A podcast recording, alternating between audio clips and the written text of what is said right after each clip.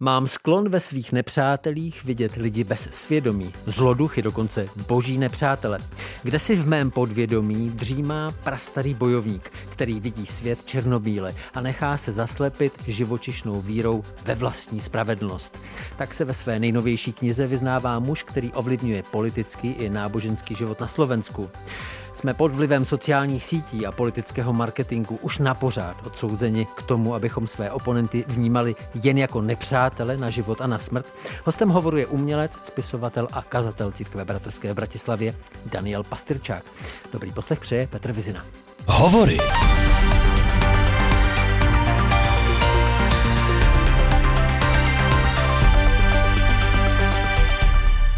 Dobrý den a děkuji, že jste si udělal čas. Dobrý den.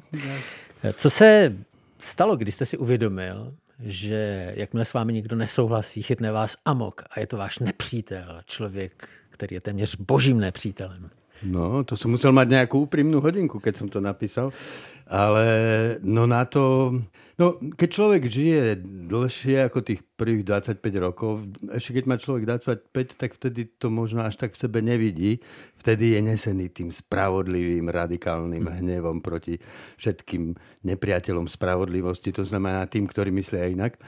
Ale keď človek už žije tých 65 rokov, tak vlastne na to narazí sám sebe. Ja som zažil niekoľko období, v živote, keď e, veci, ktoré som hlásal ako čierno-biele jasné pravdy, sa mi potom v živote ukázali, že nie sú pravda, teda zrazili sa s mojim vlastným životom, povedzme moje predstavy o rodinnom živote, moje niektoré interpretácie evanielia alebo aj pohľady na ľavicový a pravicový sféru politického života. Človek sa zrazí s realitou a keď je dostatočne úprimný, aby si priznal, že sa mýlil, že to, čo som zastával, nebola absolútna pravda, tak zrazu si spomenie, že ale za akými krvavými očami som ja vtedy tú svoju pravdu zastával. Dobře, to platí určitě na individuální rovině, ale Aha. vy jste taky popsal to, co se děje v prostředí sociálních sítí, v prostředí politického marketingu, kdy skutečně platí rozděl a panuj.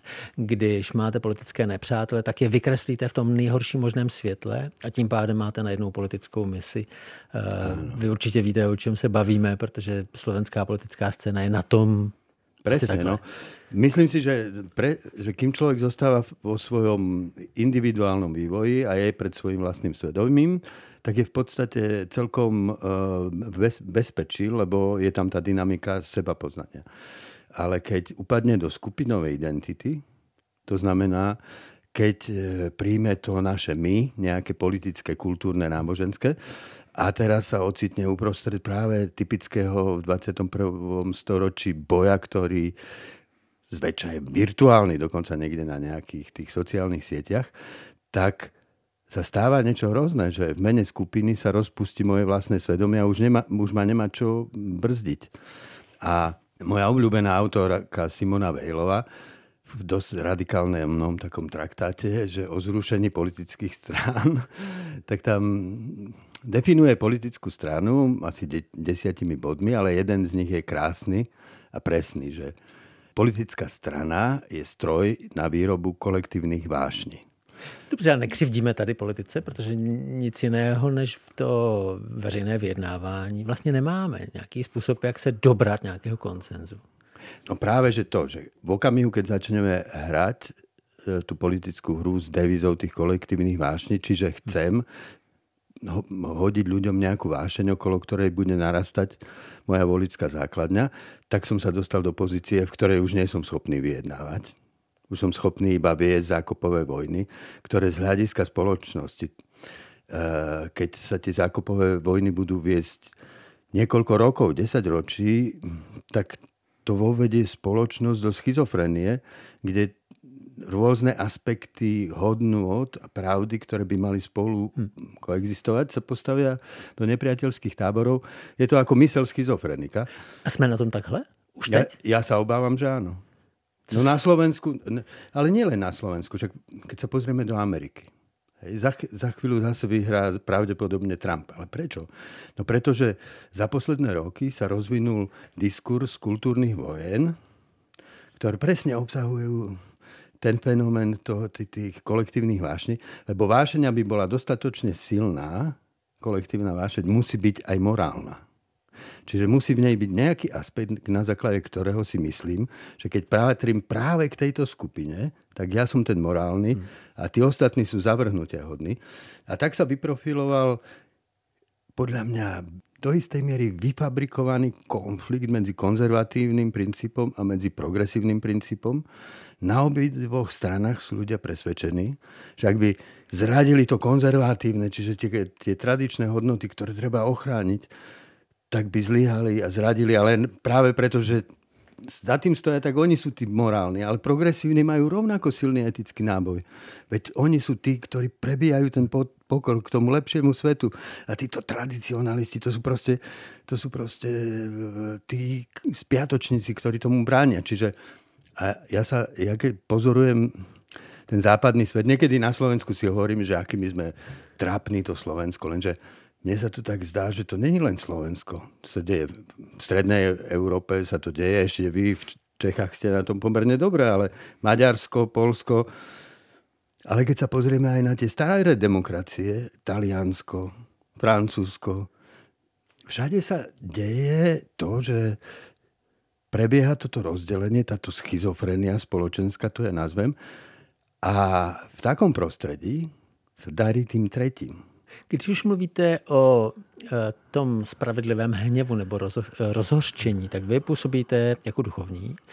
Možná to vypadá totiž, že ten politický život, e, jak ho popisujete, se podobá sektě. E, každá sekta potřebuje mít svého nepřítele a ten nepřítel dává té sektě důvod k tomu, aby existovala a té sektě je zaslibováno, že toho nepřítele společně porazí. Je to podobné v něčem? Je to v mnohom podobné.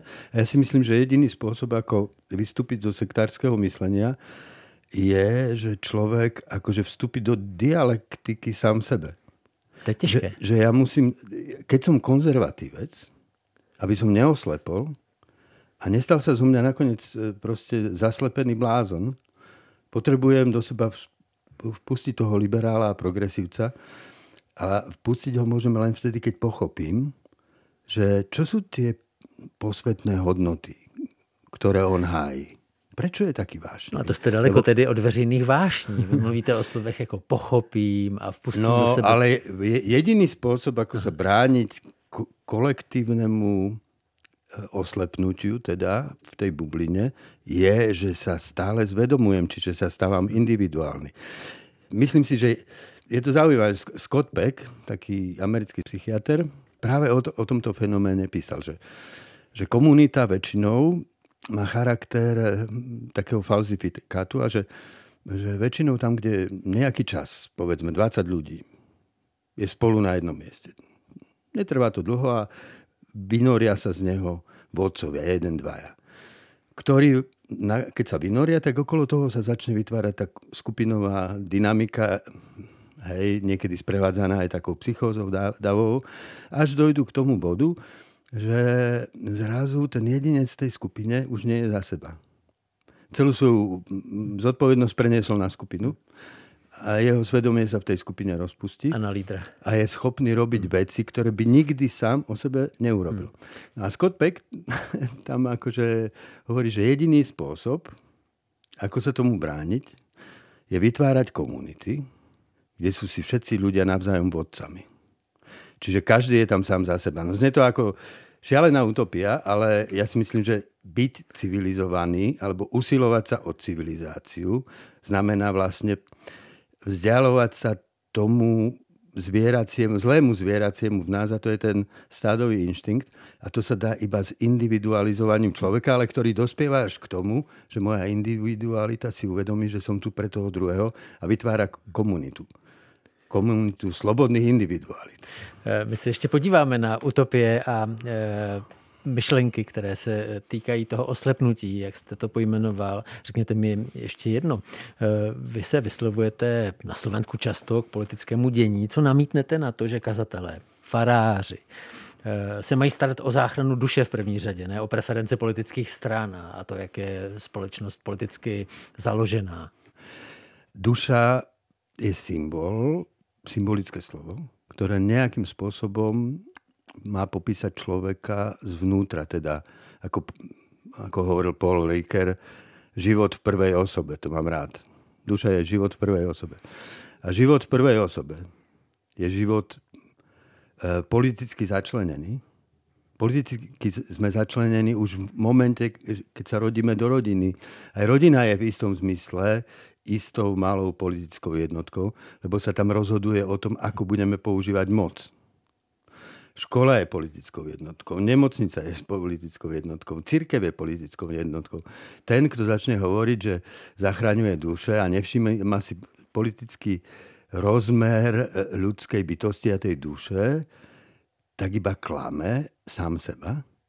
A tým, že klame sám seba a, a, a odmieta, napríklad sú mnohí ľudia, keď začneme hovoriť o moci v cirkvi, povedia, že aká moc v cirkvi, veď tu ide o duchovné veci. Keď toto poviem, tak som zrazu slepý voči skutočnosti, že tá moc sa tam deje a práve preto sa zneužíva. Zaprieť to znamená otvoriť cestu zneužívaniu a to zneužívanie poškodzuje dušu v jej najhlbšom jadre. V tom jej ja som. To sa nedá oddeliť. Spoločenské oslobodenie od vnútorného oslobodenia sa nedá oddeliť konstatuje host hovoru umělec, spisovatel a kazatel církve bratrské v Bratislavě Daniel Pastrčák. Posloucháte Hovory. Nevšední povídání se zajímavými lidmi. Jejich příběhy najdete také na webu plus.rozhlas.cz, v aplikaci Můj rozhlas a v dalších podcastových aplikacích. Já se bavím eh, s kazatelem eh, církve o politickém uspořádání na Slovensku, ale vy jste řekl jednu věc, která byla velmi osobní. Jste říkal, že ve vašem životě byly doby, Kdy jste to tak nějak všechno viděl černobíle, eh, hlava nehlava, jste udělal pravdy a že se to vymstilo i vám osobně. Mm-hmm. Můžete to přiblížit? Takých období bolo viac. Úplne mladické obdobie bolo, keď sme ešte v Košiciach robili výstavu, to bolo ešte počas komunizmu. No a vtedy to čierno-biele bolo ako ako šupkári to tak majú, že sa cítia, že my sme tí umelci a tí ostatní sú, a my sme ich volali strojári. Svet sme delili teda na tých nás umelcov, ktorí tu žijú pre nejaký zmysel, za niečo bojujú a tí ostatní sú proste tí strojári. No, a to bolo obdobie, ktoré vlastne potom skončilo tým, že sme robili výstavu, kvôli ktorej ma vyhodili zo školy. A to prvé spokornenie v mojom živote prišlo vtedy, keď som zažil ako mladý ateista, hlboko presvedčený o tom, že moje ja je iba vedľajší produkt nejakých slepých síl. Hej. Keď som zažil vlastne skúsenosť Boha, tak akože prenikavú a nepopierateľnú, že to zmenilo môj život. No.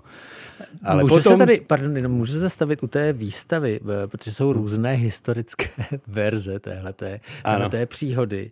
Jedna říká, že tam eh, byl namalovaný Lenin, který vyvádí lidi z ráje. Je to pravda? Áno. áno. To, tá, mal som tam, áno, to je úplná pravda. To, to bola výstava, kde nás vystavovalo 9 chalanov z umeleckej premyslovky. Bol tam aj kamarát básnik Erik Groch, Rudo Prekop napríklad tam mal fotky vystavené.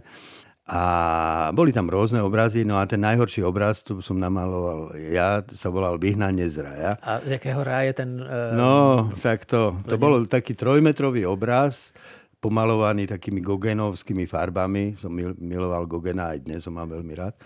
A divoká príroda, uprostred nej pariace sa vtáky, pariaci sa vlci a súložiaci ľudia voľný. Aj to bol pre mňa vtedy predstava raja. Ste bol taký hippie trochu. Áno, my sme boli takí ako platonickí hippisáci a vráťme sa na stromy a návrat k prírode a tak. No a na, a na spodu toho plátna bol taký ako prvomajový sprievod s heslami, proste taký tý komunistický a na čele červený chlapík, ktorý pripomínal Lenina, teda nápadne, ktorý tých dvoch vyháňal z raja. No, vyhnanie z raja. Čili za tohleto ste dostal eh, Vyhazov ze střední ano, školy. Vy jste říkal, že eh, pak jste změnil svůj život, adoptoval jste náboženský pohled na svět. Nestává se umělcům, že jejich radikální pohledy na svět můžou v tom náboženském světě být velmi škodlivé, protože vidí věci hmm. velmi radikálně, razantně a Promiňte, zase černobíle. Áno, áno. áno. A ja dokonca dnes, dnes si kladem otázku, že či sa to dalo inak, že človek po tak silnej skúsenosti, ako som ja prežil s Bohom, tak mňa, môjim svetom to natoľko otriaslo, že ja som naozaj mal pocit, že poznám pravdu. Čiže ja som bol veľmi naklonený k tomu chovať sa fundamentalisticky a nekriticky přijímat všetko, čo vlastně tam... Aha, co byste řekl sám sobě, tehdejšímu? Eh, co to byste by řekl tomu mladému člověku, který áno. má dojem, že zná pravdu? Áno, áno. Len vtedy jako... No to bolo, podľa mňa to je ako pri zamilovaní. Sú isté fázy, ktoré sa nedajú preskočiť. Potom to človek ako spätne vidí, že to bolo aj očarujúce, ale že to bolo aj dosť hlúpe. No a, a toto sa mi stalo. No ja som niektoré veci Napríklad jedna z vecí, čo bola úplne, za ktoré sa vlastne spätne aj hambím, je, že ja som nemal takmer žiadnu empatiu voči utrpeniu alebo slabosti iných. Že ja som mal pocit, že no, keď prišiel nejaký človek, kamarát, ktorý mal proste nejaké problémy s depresiami alebo nevedel ráno stať alebo čo tak som mu poradil proste, na, nastavil si budík na piatu, ráno staneš, budeš sa modliť, prečítaš si nejak niečo z písma a dostaneš silu. No proste také hovadiny som, ako res, tá, také hovadiny som hovoril, ale vtedy som bol o tom presvedčený, že ja mu pomáham. Pane Pastečáku, ale my jsme začali rozhovorem o politice eh, a o světonázoru a o tom, jak lidé spolu dnes diskutují. Nemáte dojem, že lidi vystupují ale e, s takovým názorem, že oni mají pravdu, že to je přece evidentní a že v tom ani nemusí být moc lásky, že, to, že v to prostě jenom je to přesvědčení, že takhle to vidím a tak to prostě je. A jak se v češtině říká, přes to nejede vlak, tak to je trošku jiný případ. Vy jste říkal, že jste měl dojem, že máte pravdu, protože jste měl nějakou novou lásku nebo nové ano, přesvědčení. Ano. No ale co, co řekněme dneska, když vidíte e, někoho, kdo diskutuje a má takzvaně pravdu? Co se dá dělat? Ja si myslím, že, že najprv by som povedal, že treba si všímať pri tom, že je tu ešte tretia, oveľa nebezpečnejšia skupina, ktorá proste v pravdu neverí. Ktorá proste len sleduje, čo sa deje a hľadá spôsob, ako využiť situáciu tých rozvadených, aby sa skorumpovaná cynická moc, ktorá neuznáva ani právo, ani pravdu, ani žiadne ideály dobra, dostala k moci. A myslím si, že proste jednoducho problém tých ľudí, ktorým ešte ide o pravdu, je jednak niekoľko vecí. Myslím si, že moderný človek uveril v ilúziu, že existuje akási čistá racionalita. To znamená, čistá racionalita, kde ja, keď som racionálny a zakladám to na svojej racionalite, tak sa doberiem pravdy, idem podľa faktov. Lenže čistá racionalita neexistuje. Každá naša myšlienka sa stáva našou myšlienkou až v momente, keď je zaťažená emóciou vo mne. Ja proste si myslím to, čo si myslím, pretože mám nejaký dôvod vo vnútri, prečo si to myslím. A ten dôvod je emocionálny. A kým a ja myslím si, že jeden z najdôležitejších eh, aspektov toho, prečo je tu len táto kultúrna vojna, je, že ľudia si nepripúšťajú túto emocionálnu podstatu svojich vlastných presvedčení a práv. Že si připadají rozumní. A si myslia, že oni majú tú racionalitu. A každý má inú racionalitu. Jasné, že konzervatívci majú svoju racionalitu vypísanú v tých knihách, však sú múdri konzervatívni filozofi a progresívci majú svoju racionalitu. Ale to, že nie sú schopní počuť ani jednu myšlienku z tej druhej strany, tak aby ju pustili do svojho srdca a pozreli sa na to, že tak a fakt, veď povedzme, hej, tí konzervatívci sa boja, že je ohrozená hodnota, súdržnosť rodiny, nejaká čistota sexuality, alebo ja neviem čo. Ale však majú pravdu, majú sa o čo báť. Ale títo by mali počúvať, že však, ale naozaj títo LGBT ľudia boli prenasledovaní, boli väznení, boli vytláčaní, Veď majú pravdu, oni majú tiež svoj, svoj naozaj morálny dôvod. Ako... A ja si myslím, že v okamihu, keby sa toto stalo, ja si myslím, že to, čo najviac potrebuje západný svet znova, je okrúhly stôl. Čiže potrebujeme ľudí z oboch časti toho spektra, ktorí sú ochotní dialogu, ale to znamená, že sú ochotní spochybniť samých seba tom, že počúvajú argumentov druhého ako závažný.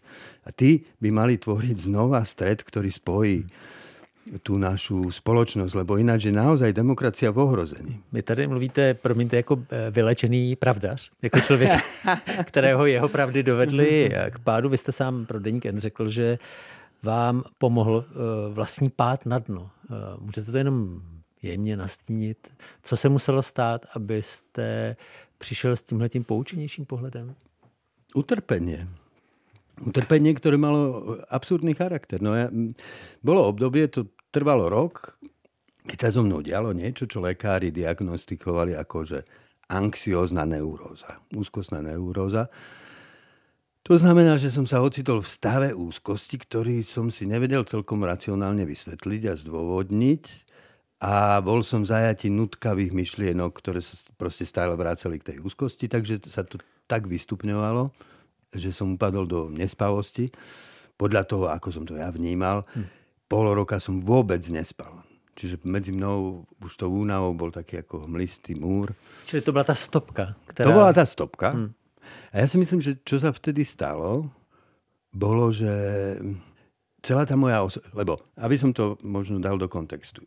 Ja tým, že som sa stal kresťanom a stal som sa kresťanom v takom celkom akože organizovanom prostredí, tak to mi v niečom veľmi pomohlo, lebo ja som bol uh, viac menej taký umelecký typ, bohemský, chaotický, impulzívny, intuitívny. Mm.